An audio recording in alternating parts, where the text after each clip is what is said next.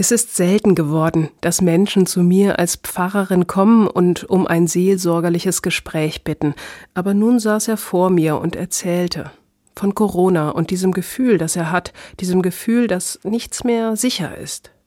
Kaputt und ausgelaugt, so hat er sich gefühlt, und er brauchte einige Zeit, um damit fertig zu werden, ein paar Wochen, ein paar Monate.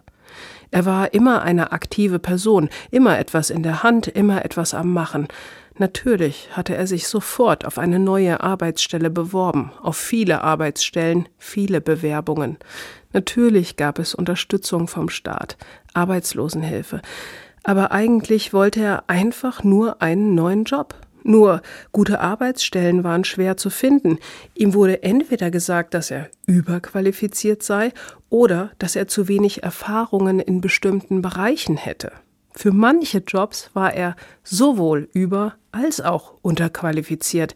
Es war manchmal absurd.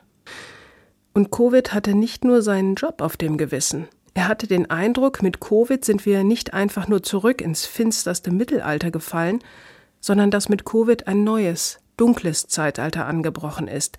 Das ganze moderne Überlegenheitsgefühl brach zusammen.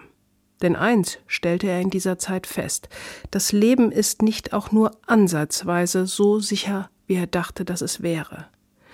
Und so saß er vor mir und erzählte mir von seinem zerbrochenen Sicherheitsgefühl, konnte alles rauslassen, was ihn kaputt und fertig machte. Und während ich ihm zuhörte, kam mir ein Satz aus der Bibel in den Sinn. Gott ist nahe bei den Menschen, die im Herzen verzweifelt sind. Er hilft denen, die ihren Lebensmut verloren haben.